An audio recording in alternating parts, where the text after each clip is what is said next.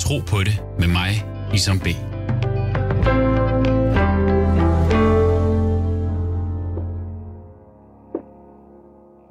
Mit navn er Isam. Jeg er mange ting. Far, ægtemand, bror, ven, fan af Jesus og troende. Troende muslim. Jeg tror på Gud. Hvad tror du? Jeg tror på, at Jomfru Maria er Jesus mor, og hun fødte ham ved et mirakel. Gud sagde, bliv til, og så bliver den til. Jeg tror på, at Jesus talte som spæd, helbredte de spedalske og blinde og gik på vandet, fordi hans tro på hans skaber var urokkelig.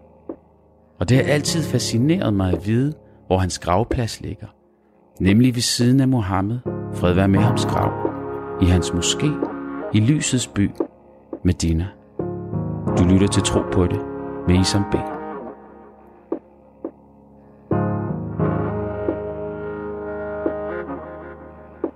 Svend Løbner er troende, journalist, flerkulturel og evighedsstuderende i religion.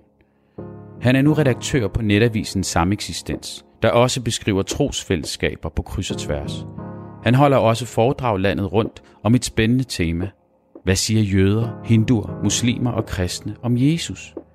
Han har læst deres hellige skrifter og interviewet både talsmænd, konvertitter i hans bog Kristus i verdensreligionerne. Velkommen til, Svend. Tusind tak for det. Og tak fordi du rækkede ud øh, efter at have lyttet til programmet. Og øh, du fangede mig øh, allerede der med, at du havde en, et indblik i Jesus, set ud fra andre religioner.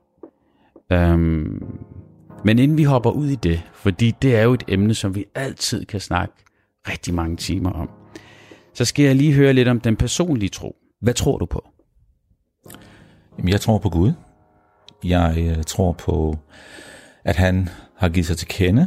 Han har skabt verden. Han har givet sig til kende for verden, åbenbart sig for os mennesker. Han har skabt os øh, som øh, i hans billede. Øh, der er sådan lidt sjov øh, ordspil med hensyn til teologi og religionsvidenskab, fordi teologien siger, at mennesket er skabt i Guds billede, men religionsvidenskaben siger, at Gud er skabt i menneskers billede. Altså at mennesker har skabt Gud i sit billede. Og, øh, og det er ofte fremstillet som modsætninger, men jeg mener faktisk, at begge dele er sandt. Altså Gud har skabt os i sit billede, mm. men vi er begrænset i vores forståelse af Gud, øh, og derfor har vi brug for troen. Så vi kan ligesom gribe om det guddommelige med troen. Så jeg tror på Gud, og jeg tror på, at han har inkarneret sig igennem Jesus, blev en menneske, ligesom mm. du og jeg, mm. på alle mulige måder. Øh, og så tror jeg også, at han har sendt sin helligånd over os, så at vi kan mærke ham, og vi kan, vi kan blive vejledt i vores dagligdag, vores hverdagsliv med Gud. Mm. Jamen, øh, mit fokus er på hverdags tro. Øh, og der sagde du lige nøgleordet. Hvordan kommer det til udtryk øh, i din hverdag? Det er meget intimt spørgsmål, for det er jo ikke sådan noget, man som baller ud med, hvordan man selv lever sit eget personlige trosliv. Men øh, jeg har den fordel, at jeg er ved at være halvgammel, så jeg vågner meget tidligt om morgenen og skal på toilettet. Det kan du glæde dig til, Isam. øhm, øh, og, øh, og så kan jeg ikke falde i søvn igen. Og så ligger jeg der og tænker på alle mine muslimske fætter og kusiner, som også står op meget tidligt mm-hmm. og beder. Øhm, øh, så ligger jeg og beder, og jeg ligger og beder centrerende bøn. Og centrerende bøn, det er at vælge et, øh, et ord, måske fra Bibelen, eller et ord bare. Jeg har så valgt Jesus, faktisk, øh, på hebraisk, Yeshua HaMashiach, som mit ord. Og det er ikke et mantra, det er ikke noget, man gentager i en uendelighed. Det er bare et ord, man tænker, det vil jeg gerne fokusere på, for det betyder, Herren er frelse. Gud er frelse. Mm. Øhm, og så tænker jeg på, hvad det betyder. Og hver gang mine tanker så drifter away, og det gør de jo altid, ikke? så ligesom så fanger jeg dem igen og tager dem tilbage og så ligger jeg der, og så falder jeg som regel søvn igen jo på et eller andet tidspunkt. Mm, mm. Men, øh, men det er altså så skønt at lige blive stille i sin sjæl, og så lytte til Gud, og lytte til sig selv, mm. lytte til Helligånden. Er det noget, du altid har gjort, eller er det noget, du sådan har lært øh, efter at have mødt, du ved, sådan nogen som mig, eller, eller hinduer, eller hvad ved jeg? Jeg har altid beundret muslimer for den disciplin, øh, de har at bede fem gange om dagen. Øh, og jeg har altid kæmpet med faktisk selv, lige siden jeg var ung, øh, med at få styr på det at bede. Øh, men der er jo andre muslimer, der har tidebønder. Øh, jeg, jeg ønder og når, når jeg kan få tid til det, at tage til et kloster nede i Frankrig, der hedder Taizé, eller en lille landsby, der hedder Taizé, mm-hmm. hvor man netop har tidebønder. Mm. Der har jeg været tre gange, og nogle af mine børn har også været dernede. Øhm, hvor man tager en hel uge simpelthen, og, og kommer ind i klosterlivet øh, med, med, med tidebønder, og får en særlig undervisning.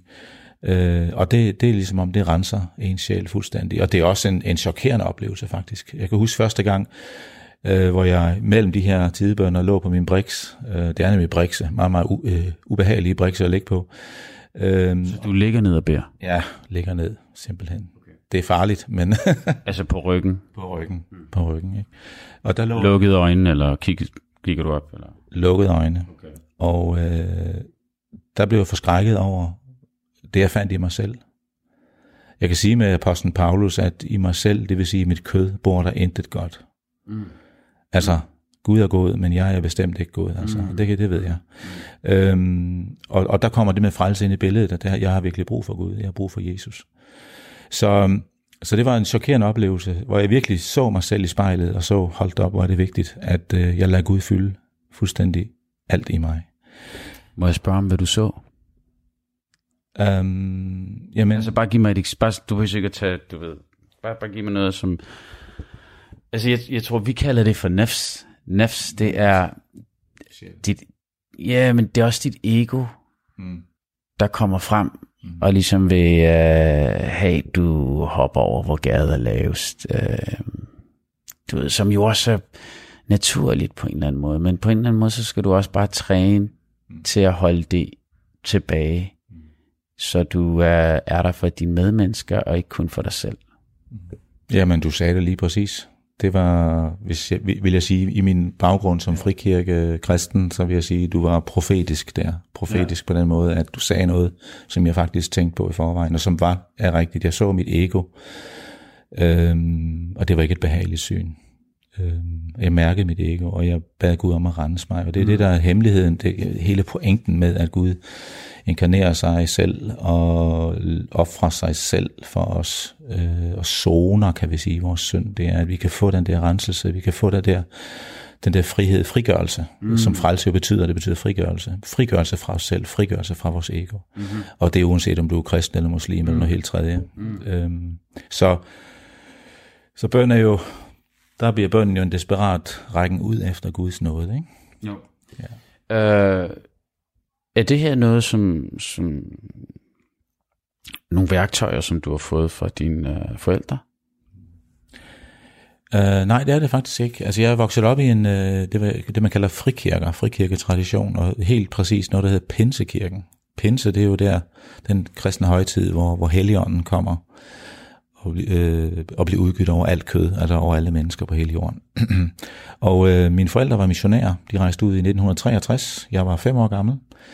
Og øh, vi, øh, jeg var så, indtil jeg var 18 år, var jeg i Tanzania i Østafrika. Mm. Og var hjemme på en kort overlov. Men, øh, men havde min, min, har min kultur der, og derfor er jeg flerkulturel. Jeg opfatter mig som hvid afrikaner faktisk. Øhm, og min kone synes, hun er gift med en udlænding, ikke? så mm. det har sine udfordringer. Men, øhm, men det er klart, at det der med Gud, og det der med at bede til Gud, det har altid været en integreret del. Altså, jeg har været meget syg. Altså, jeg havde malaria øh, med jævn mellemrum, måske en gang øh, hver anden måned. Øh, og derfor var det, altså, inden man overhovedet tog medicin eller noget som helst, så, så bad man bare til Gud, at Gud hjælp mig her, hjælp mig her. Så, øh, og der har, kan jeg bare sige min egen historie, at, øh, at jeg oplever virkelig, at Gud har grebet ind og helbredt mig rigtig mange gange. Jeg tror på os, at øh, medicinen Uh, det er ikke medicinen, der, der, hvad hedder sådan noget, der kurerer dig, mm. eller der helbreder dig. Det er Gud. Mm. Uh, vi tager jo alle sammen medicin, når vi har mm. en eller anden form for sygdom, men det er jo ikke alle sammen, der kommer igennem den sygdom. Uh, så bønden er enormt vigtig, mm. At, uh, at du lige får sat ord på det, ikke? og intentionen med at tage den medicin også. Ikke? Så, Mm. Det er vigtigt at slå fast jo, at, øh, at Gud bruger hele paletten af, af helbredende redskaber mm. til at hjælpe os, og det er jo også lægerne, så mm. videnskaben og, og, og, og det hele. Men det er jo ikke modsætninger til troen på Gud, tværtimod arbejder Gud gennem det, og så tilføjes der bare en ekstra dimension, når vi så beder ham om at hjælpe og, og, og fremskynde lægedommen. Øh, det er hans velsignelse. Mm. Hvad tog du så, øh, nu siger du, at dine forældre var missionær øh, i Tanzania, mm. Hvor, så du er vokset op der, du har haft hele din ungdom der, Ja. uddannet der. Ja, altså skole, grundskolen. Vi gik på, øh, på en kostskole, en svensk kostskole, för det, så våra svenska lyssnare, de kan lyssna med här. Alltså jag kan ju tala svensk. Wow. Stockholm siger, jeg lærte jo i en jungle i Tanzania, ikke? Ja. Øhm, så fra første til 9. klasse, kun 4. klasse tog jeg i Danmark. Så da jeg kom til Danmark som 18-årig, der skulle jeg jo til at lære det danske samfund at kende, okay. og kan sætte mig fuldstændig ind i, hvordan ja. det må være for, for folk, der kommer hertil.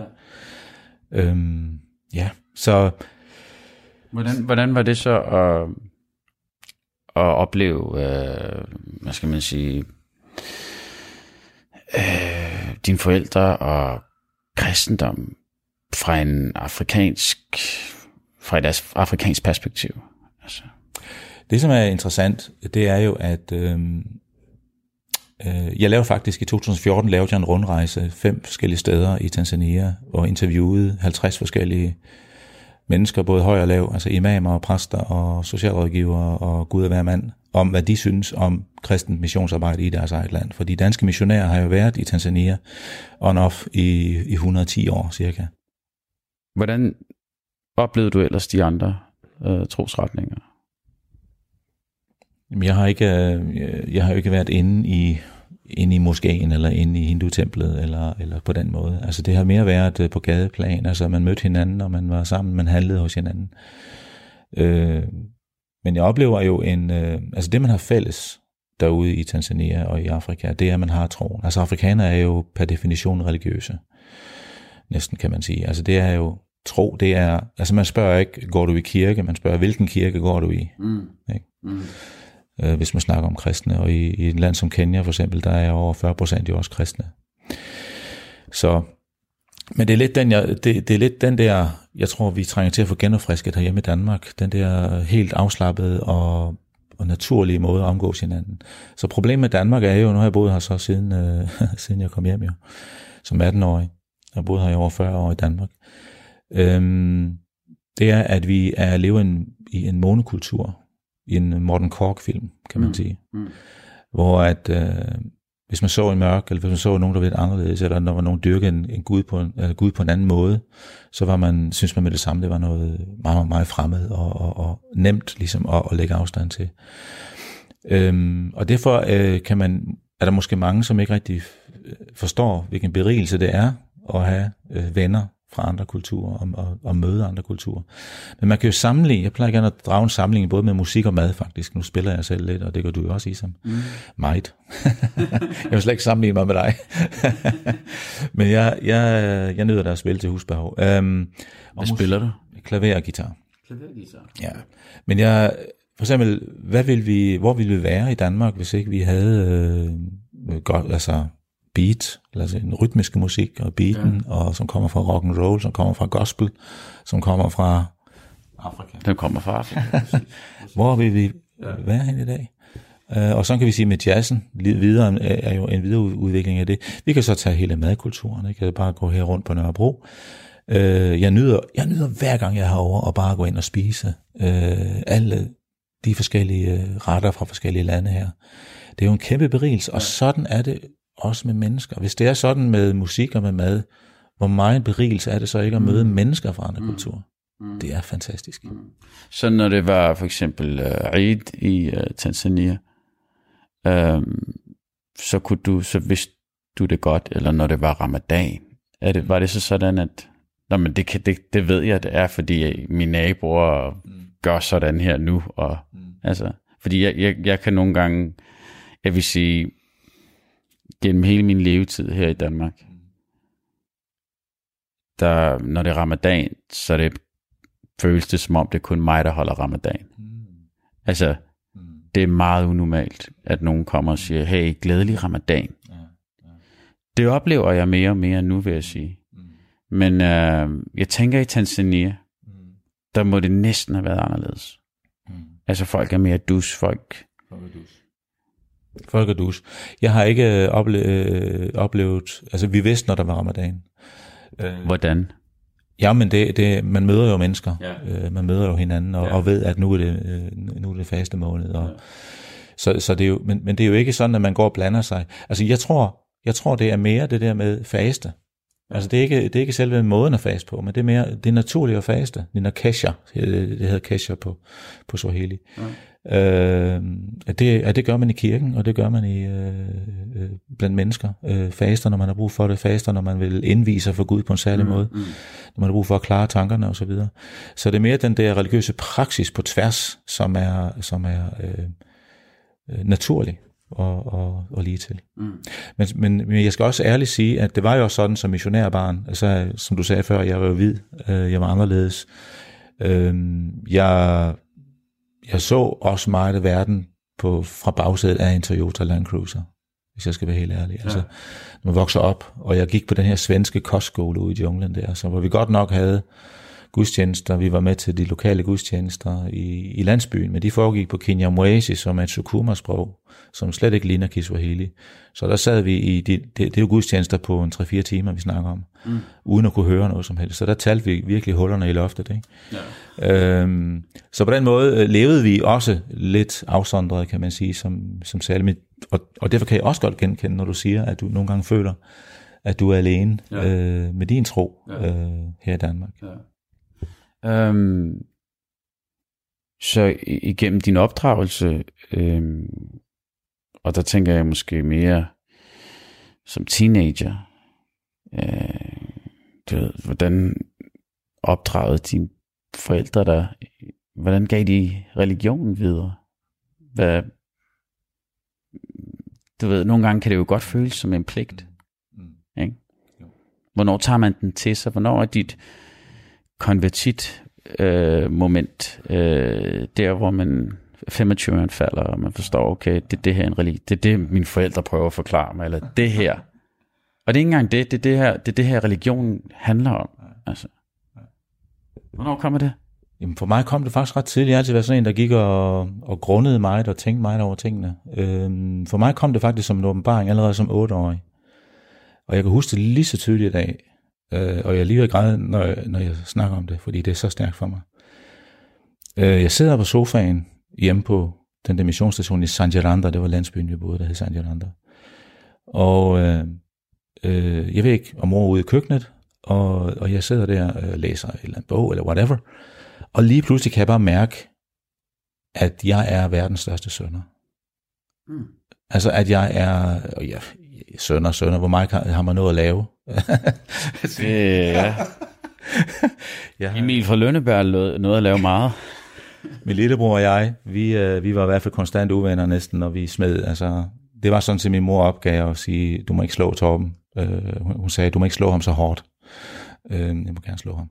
Øh, Nej, men øh, vi, vi, vi smed ting efter hinanden, og, og, og selvfølgelig var vi, var vi nogle værre berøvet, det ved jeg godt. Øh, men jeg havde bare den der grundskyld, eller hvad kan man kalde det, den der fundamentale øh, erkendelse af, mm. at vi er, vi er så langt fra Gud, mm. som vi overhovedet kan komme som mennesker. Og der øh, råbte jeg til min mor, mor kom og bed for mig. Og hun kom ud fra køkkenet, vi satte os sammen på sofaen, og hun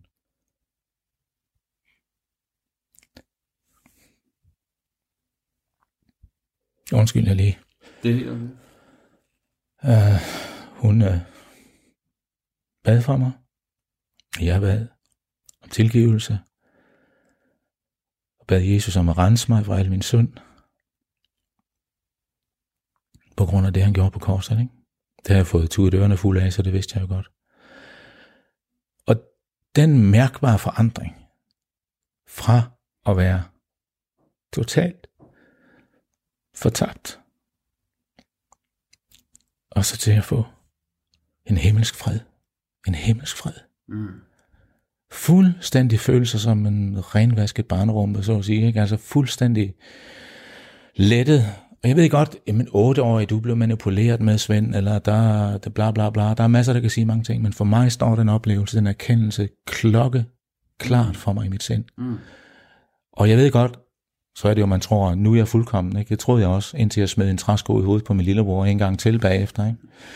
Så selvfølgelig, nobody's perfect. Øh, jeg har haft brug for at bede om tilgivelse mange gange siden, men det, som er det fantastiske ved det, jeg så siden har studeret om kristendom, det er, at, at zon, zoningen er jo permanent. Altså den blev allerede, Gud besluttede allerede før verdens grundvold blev lagt, at, øh, at øh, ofre sin, sin søn Jesus mm. øh, for menneskehedens skyld. Være det der slagtede lam, øh, som sonede menneskehedens synd. Det besluttede han allerede før grundvolden blev lagt, og han kom så ned på jorden der i tidens fylde for 2000 år siden og hang der på korset, ikke? og forhænget i templet blev revnet fra det øverste og nederst, og vi fik adgang ind til Gud, øh, ligesom vi var og så videre. Jeg ved, jeg ved, altså det er en objektiv sandhed gældende for alle mennesker til alle tider.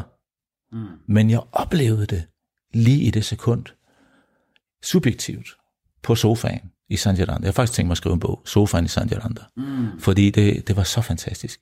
Og den der, jeg kunne unde alle mennesker at opleve det der, fordi jeg ved, at, at Guds tilgivelse er der, og som hver eneste sure i Koranen også siger, undtagen kapitel 9, at Gud han er nådig og barmhjertig. Mm. Øh, det, det er han, og det, øh, det er vores håb, ikke sandt? Men hvor, er det, hvor ville det være skønt, hvis vi kunne erfare det alle sammen. Ikke? Og det er jo også der, hvor vi, øh, jeg ved i hvert fald rent islamisk, øh, har vi et lidt anderledes billede på det. Øh, øh, der er ikke nogen, der har taget noget som helst rent islamisk. Du er ligesom, du ligger lidt som du har ret. Mm. Øh, og, øh, og der er ikke rigtig nogen, der kan redde dig, andet end Guds barmhjertighed. Um, og vi, øh, jamen som sagt, altså, vi, vi elsker jo også Jesus. Mm. Og øh, jamen han, øh, han bliver jo født på mirakuløs vis. Mm. Øh, og vi tror på, at han, han talte som baby. Simpelthen som en baby talte. Gud beder Maria om, eller beordrer Maria til ikke at sige noget, når hun nu går ind i byen for første gang med den her baby. Og alle sviner hende til. Og hun har fået at vide, at din tunge skal fase i tre dage. Uh, så det eneste hun gør, det er egentlig at pege på babyen, da hun bliver øh, verbalt angrebet her. Og øh, baby Jesus der, øhm, taler. Og han taler ikke bare, men han sætter folk på plads. Øhm, og jeg tror på, at øh, dem, der har hørt og været vidne til det her, ligegyldigt hvor gammel du er, så har du nok pisset i bukserne.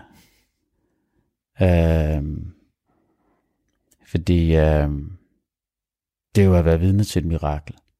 Men også det her med, der er noget, jamen altså, det må næsten, det, jeg, jeg, vil ikke, jeg vil ikke sammenligne det. Men nogle gange, når man ser Greta Thunberg stå derop som en sød lille svensk pige, og så lige pludselig bare blive pest. Pest over, hvordan vi behandler verden. Altså, forestil dig en baby, der sætter ord på, hvad fanden er det, vi har gang i? Mm. Altså. Mm. Øhm, det er også Guds måde at sige, jamen sæt din lid til mig. Der er ikke noget, du skal være bange for. Og selvom du ikke kan forklare det. Jeg synes, jeg har altid været øh, jeg er meget fascineret af den scene. Øhm, og i det hele taget, Jesus rolle øh, som profet. Øhm. Og vi tror jo også på, at han kommer tilbage. Mm. Øhm. Vidste du det med hans grav? At den ligger tom i, øh, i Medina? Nej, det har jeg aldrig hørt. Det har jeg aldrig hørt, nej. Nej. Nej. Jeg tror, der er en grund til, at de holder det lidt hemmeligt der i Saudi-Arabien. kan ikke være flere mennesker. kommer simpelthen så mange mennesker. Så forestil dig, at det også var kommet ud, så... Nå, hvad hedder det? Uh... Vi har jo allerede været lidt ind på det her med, hvem var Jesus øh, ud fra dit perspektiv. Mm. Øhm, øh, måske du kom lidt ind på øh, nogle af de skriftsteder, øh, der siger noget andet, øh, som du har som du har stødt på. Mm.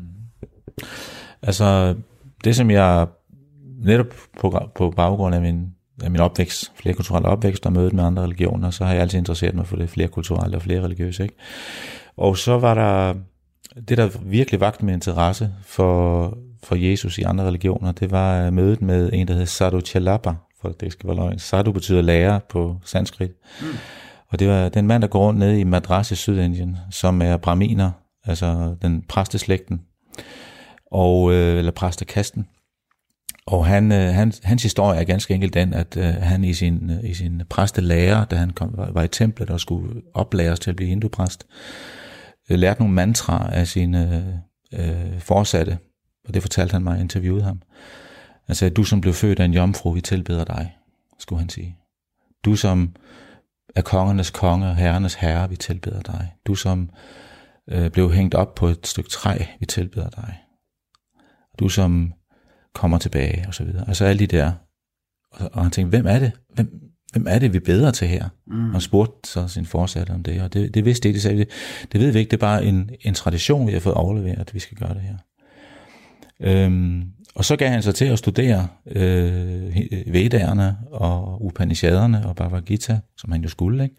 og lagde så mærke til, at der var nogle, nogle øh, gentagelser der, øh, noget der kunne tyde på, at, øh, at, øh, at der var en messias skikkelse øh, i de hinduistiske grundskrifter. Øh, så var der en dag, hvor han rejste med tog, og han hørte sådan en eller anden øh, manic street preacher stå på gaden og prædike om Jesus. Ikke? Det er også et godt band. Ja, det er et godt band.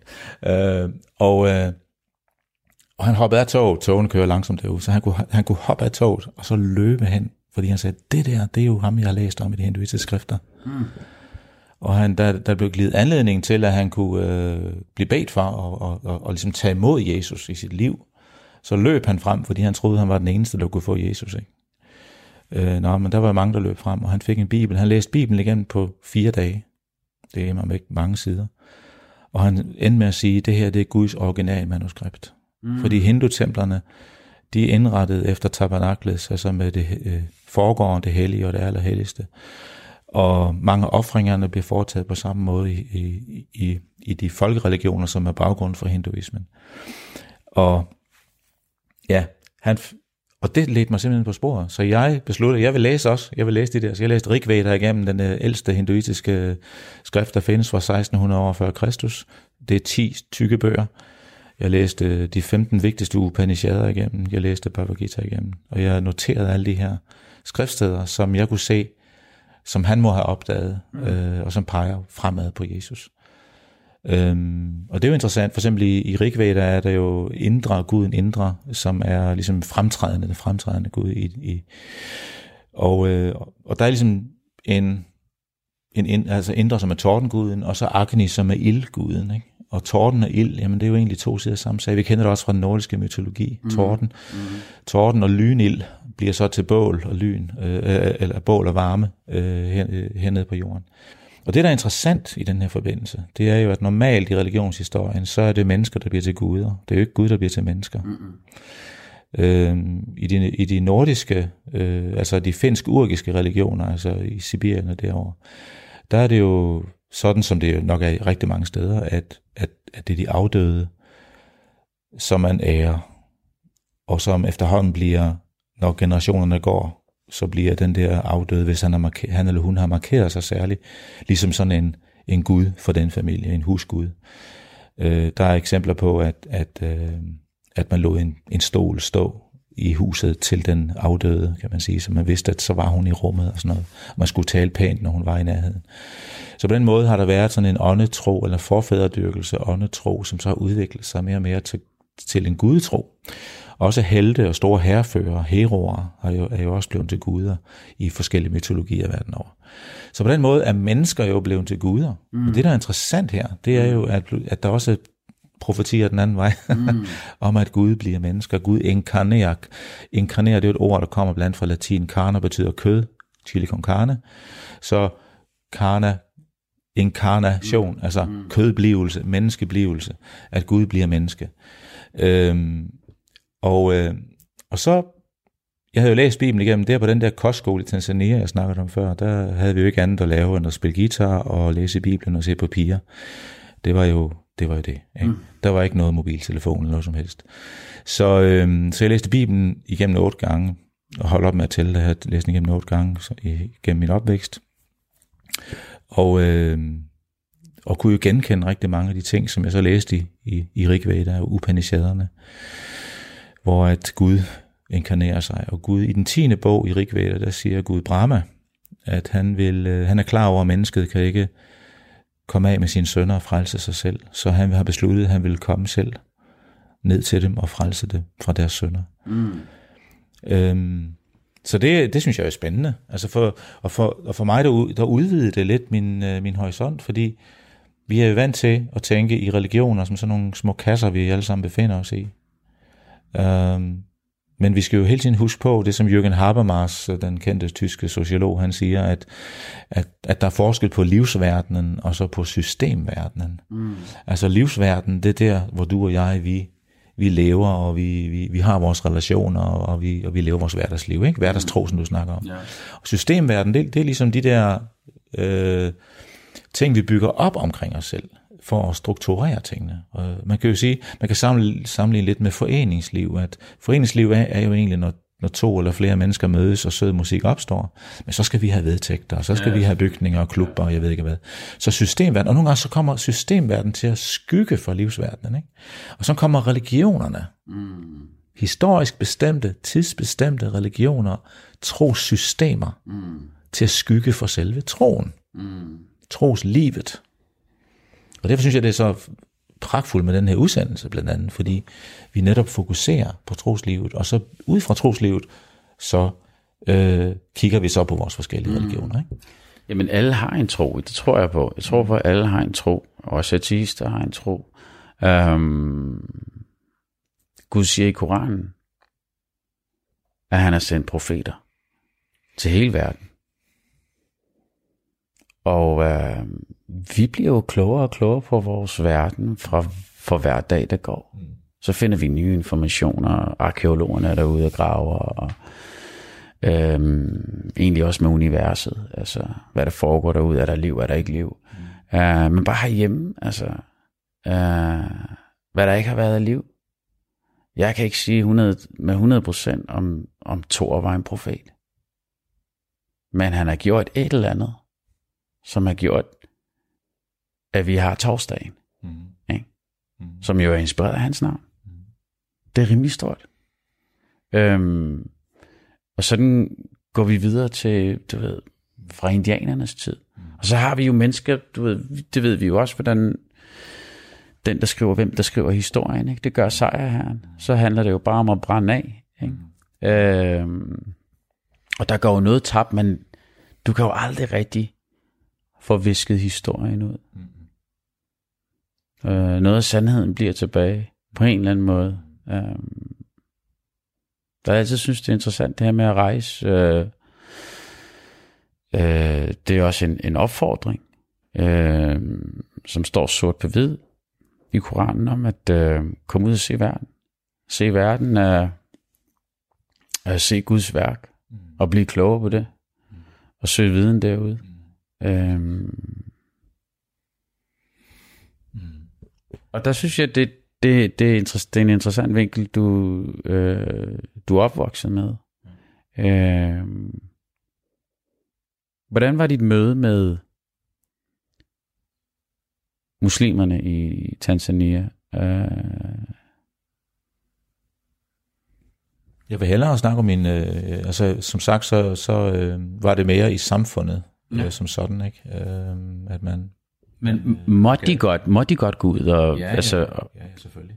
Selvfølgelig måtte vi det. Altså, ja. vi, det, er jo u, det, det er ukompliceret. Altså, det er jo, det er jo, det er jo ikke... Øh, det er jo ikke problematiseret, og, og, og, og det er det, vi skal lære i det hele taget med det flerkulturelle herhjemme i Danmark. Det er blevet problematiseret nok. øh, nydanskere, gamle danskere, indvandrere, hjemmeboende osv. osv., osv. Altså vi skal op på et nyt niveau. Vi skal sige, det er flere kulturelle er det nye normale. Det er flere religiøse er det nye normale. Og øh, vi skal, vi skal, min drøm er, og det lægger jeg ikke skjul på, min drøm er, at vi må nå derhen, at vi er store bededag i Danmark, den gamle dag, som en, en konge for mange år siden sagde, det skal, der samlede han alle bededagene i hele Danmark til store bededag. Mm. I dag der bruger vi det til blomsterbededag i stedet for, og vi lurer ud i, i, i haven. Men min drøm det er, at, man, at det virkelig bliver store bededag, hvor vi kan bede sammen, jøder og kristne og muslimer, og mm. alle, der vil bede sammen til Gud. Altså, jeg har en drøm om, at vi øh, får lukket ned for øh, den del af Nørrebrogade, hvor assistenskirkegården, du ved, den gule mur, når man kører forbi den, en dag i ramadan, hvor vi så bryder fasten sammen. Mm. Du ved, dem der faster, kan faste, og dem der ikke faster, er stadig velkomne til at komme, sætte sig ned, og så øh, spise en, en bid brød sammen. Mm. Altså, det er sådan en, øh, en god måde at, at komme hinanden ved vi lige, og sådan, så der går lidt folkekøkken i den, men det, det skal være på gadeplan, og som i bogstaveligt talt øh, på asfalten. Mm. Øh, og, og det skal være Lasses mor, det skal ikke være, du ved, det store, det store måltid, bare det her med at sætte sig ned og, og få en bid brød sammen, det inspirerer altid til, til noget godt forhåbentlig. Vi, måske vi kalder den store fasten dag.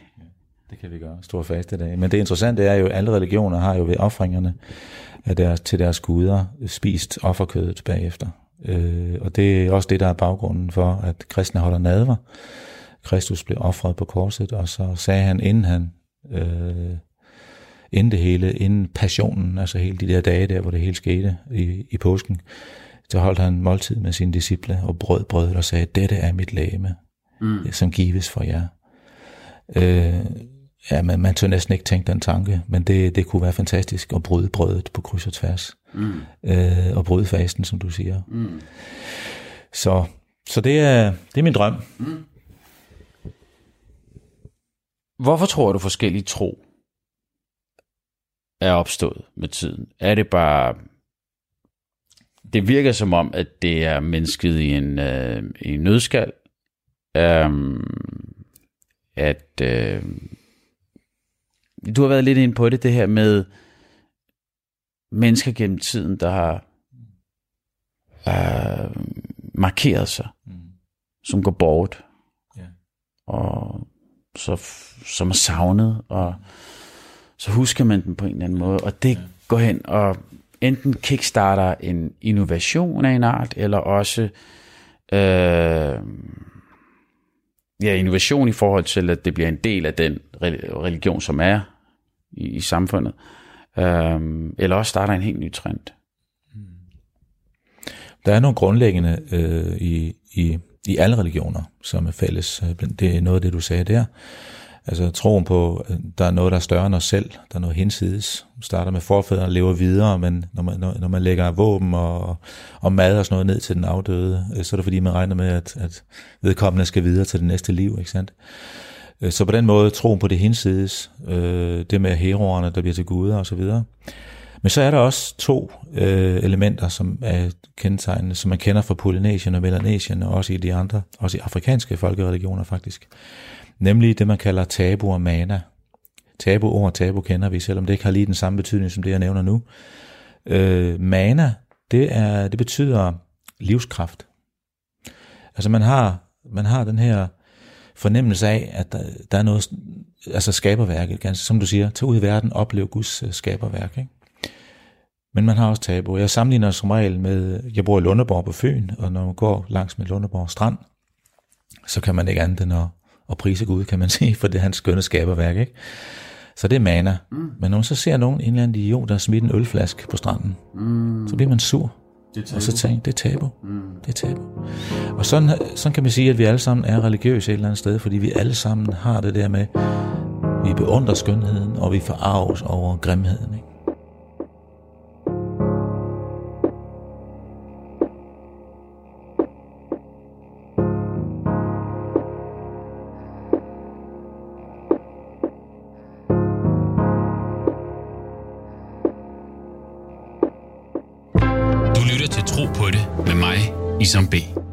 Der er ingen tvivl om, at din opdragelse, din opvækst, din barndom, ungdom, øh, har formet dig som menneske i dag.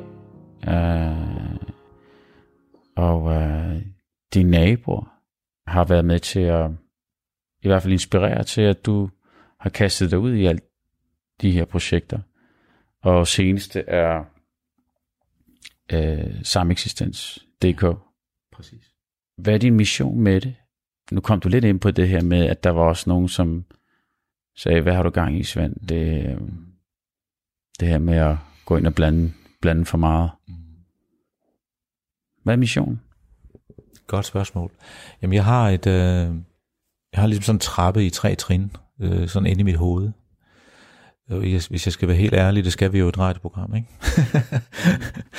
øh, det, det mest grundlæggende, jeg har, min mission, det er, det er noget med menneskerettigheder at gøre. Det har noget med, at vi har alle sammen ret til at være her, vi er alle sammen mennesker, vi kan altid lære noget af hinanden, vi er en del af den verdens hvide menneskelige familie.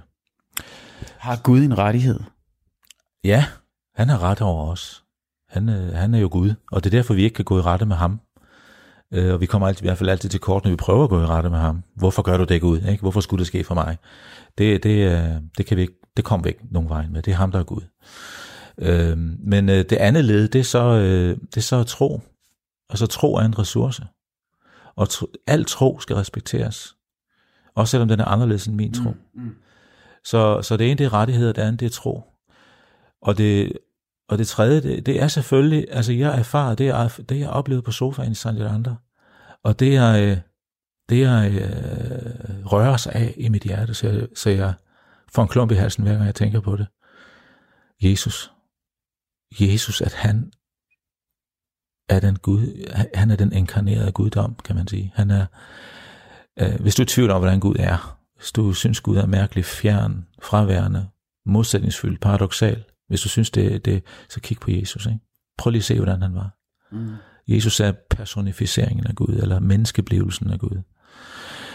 Og, og det, det har jeg lyst til på, på en ikke troende, men, men, men, men indbydende måde. Altså, mission, det kan være, nu nævnte du selv ordet mission, hvad er din mission? Og mission har jo været et, det er egentlig et underligt ord, fordi forretningsfolk, øh, de bruger det jo omkring deres virksomheder, de har en mission med deres virksomhed. Ikke?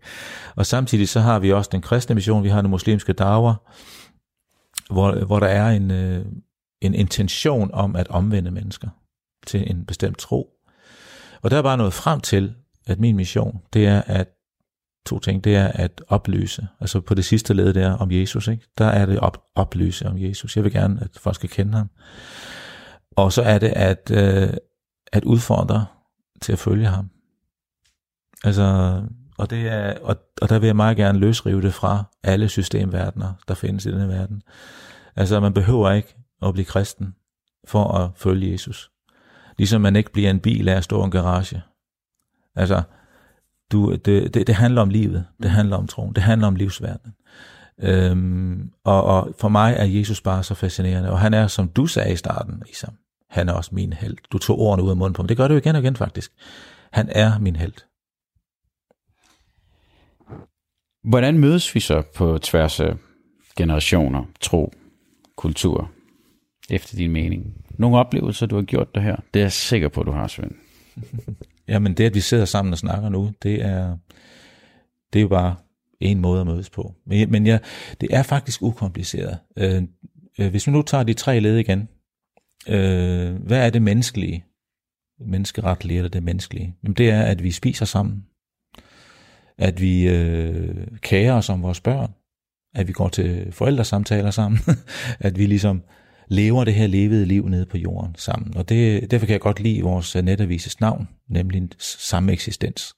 At vi simpelthen lever i fred sammen og lærer af hinanden, besøger hinanden, hjælper hinanden. Lærer vi af hinanden? Det, øh, det håber jeg, vi gør. Altså, jeg... jeg altså, nu, nu, du, nu har du, øh, kommer du fra en frikirke, yeah. ikke sandt?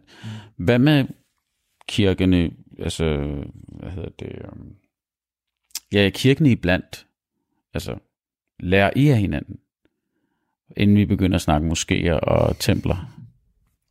Ja, der sker jo en, en, en kæmpe udvikling. Man kalder det det økumeniske, altså et fælles kirkeligt engagement. Øh, der var jo i gamle dage var det jo sådan, at frikirker blev set sådan lidt ned på, og det var ikke sådan helt øh, rigtige kirker. Men, Gamle dage, hvor langt skal vi tilbage? Ja, det, er, det var da jeg var ung, og det er rigtig længe siden. Ja, men det, okay.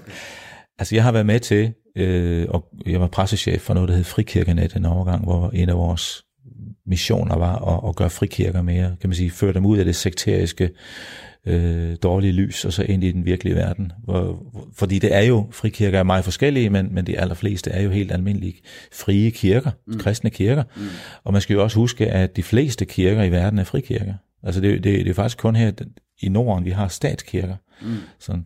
Så, så øh, kan vi lære hinanden? Ja, altså vi kan lære jeg mener, at øh, vi øh, frikirker kan lære af folkekirken ved, at man har meget koncentreret og godt underbyggede gudstjenester, faste liturgier, prækner, der er velforberedte, præster, der er veluddannede, øh, og at man i det hele taget er til rådighed for et lokalsamfund. Det, det, er, jo, det er jo helt unikt, at vi i Danmark har en, en institution, som er til rådighed for hele sovnet eller hele lokalområdet, også muslimer, alle, som har, som har brug for en snak, har brug for et stille rum at være i og lige tænke sig om. Radio 4 taler med Danmark.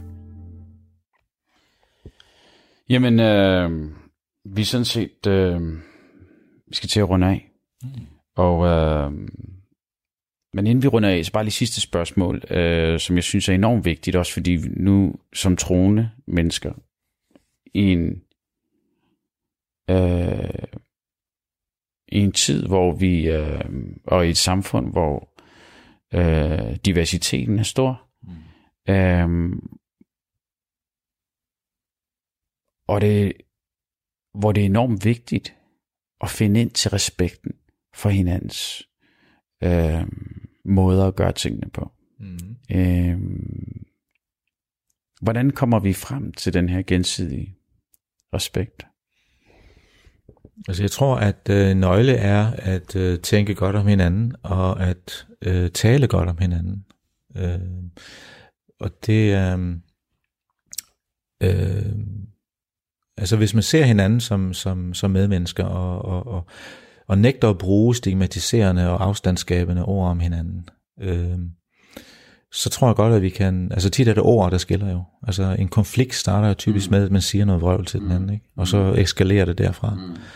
Og kan vi stoppe det ved retorikken, øh, så, så kan vi også øh, finde ud af det samme, tror jeg, selvom vi er meget forskellige. Jeg tror på det med retorikken, der tror jeg, at det, der kommer før det, og det er måske tilbage til dine fire emmer, det er jo mennesket. Mm. Det er når mennesker mm. får et kendskab til hinanden, lærer hinanden at kende, mm. så begynder retorikken også mm. at falme. Mm. Øh, og en ting, jeg har lagt mærke til, som jeg synes, jeg har observeret, når jeg har været ude og blevet inviteret til forskellige arrangementer, eller når der har været,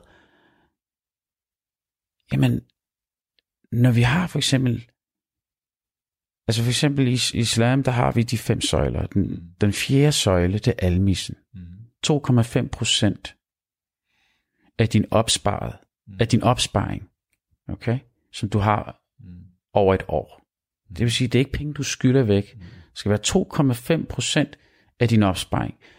Der renser du dig selv ved at give dem til, til i den gode sags tjeneste. Uh, men det jeg lægger mærke til, at når der er nogle arrangementer derude, som er i den gode sags tjeneste, så er det tit kun vores egne, vi er inviteret. Det er svært mm.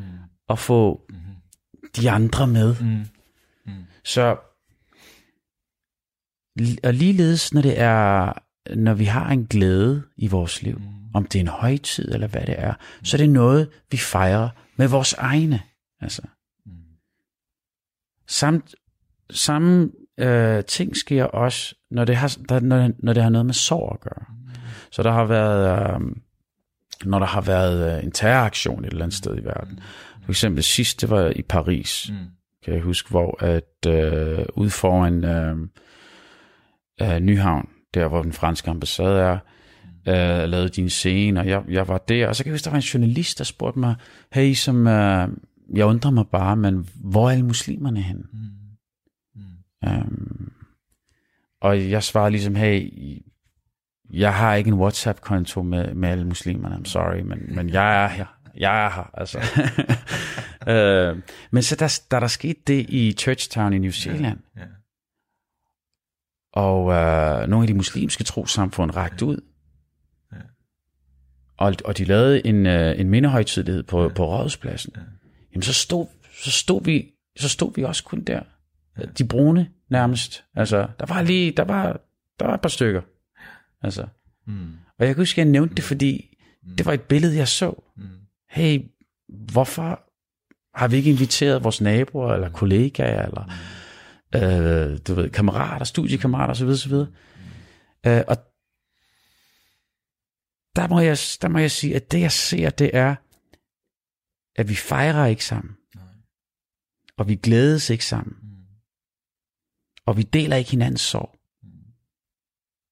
Jeg tror egentlig, at når vi... Og, og det er det medmenneskelige aspekt. Mm. Altså, så kan du være så religiøs, som du, som du, som du claimer. altså. Men sandheden er, at hvis vi går og tænker, Nå, men de stod der jo heller ikke, mm. da vi græd. Mm. Mm. Mm. Hvorfor skal jeg stå der nu? Det er jo ikke særlig profetisk. Nej. Og så sniger der sig en, en afstand ind, kan man sige. Men jeg tror, det, det er, du nævnte før, hvor hurtigt det går i samfundet, at folk er stressede, har arbejde og, og knokler derud af. Jeg synes, hver gang jeg skal prøve at fange folk for at interviewe dem, eller sådan et eller andet, det er et hyre at få en dato op at stå, mm, eller et tidspunkt, fordi folk har drøn travlt i dag. Mm. Øh, det er den ene ting. Den anden ting er jo, at, at, det, at det, er, det er altid en overvindelse, og, og, og kan man sige, invitere den fremmede, eller, eller gå ud til den, der er fremmed for en selv. Men, øh, men du har fuldstændig ret, det er, det er det, der er vejen, og, og man oplever jo en, en kæmpe velsignelse. Øh, ja, absolut. absolut. Øh, altså, og vi har jo også prøvet det hjemme, når vi har juleaften, og invitere nogen med ind juleaften, og holde fest med andre, som ikke hører til vores familie. Ja. Og det er, det, det er kun en velsignelse. Øh, jeg har folk boende på sofaen, og så videre, og så videre. Så, så, så vi skal blive bedre til det. Og der tænker jeg bare på, at der ligger der, der vil jeg godt opfordre, til, opfordre majoritetssamfundet til at gå foran her. Fordi nu nævner du, at øh, der var arrangementer, hvor der ingen muslimer var, og der var arrangementer, hvor der måske kun var, eller i hvert fald mest muslimer. Ikke? Ja. Øhm, og der er det dem, der har, dem, der har over, overskuddet, og dem, der er hjemme i Danmark, kan man sige, og har tusindvis af år på banen herhjemme i Danmark, og skulle jo være dem, der tog det første skridt. Det mener jeg virkelig. Øh, man kan ikke forlange, at en flygtning, for eksempel, som er lige kom til Danmark for tre år siden, skal pludselig invitere hele nabolaget på, på kaffe, vel?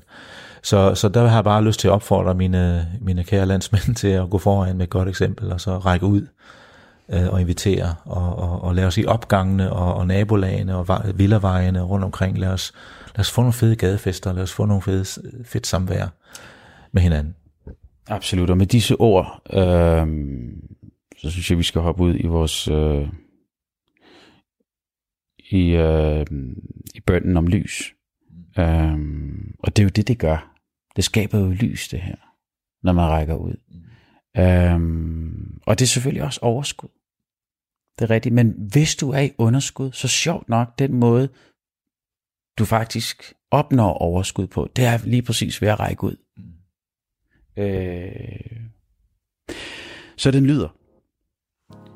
Gud, læg i vores hjerter lys, og på vores tunger lys, og i vores ører lys, og i vores øjne lys, over os og under os lys, og til vores højre og til vores venstre lys, foran os og bag os lys. Læg i vores sjæl lys, forstør og forstærk for os lys Forøg os i lys. Giv os lys på lys. Amen.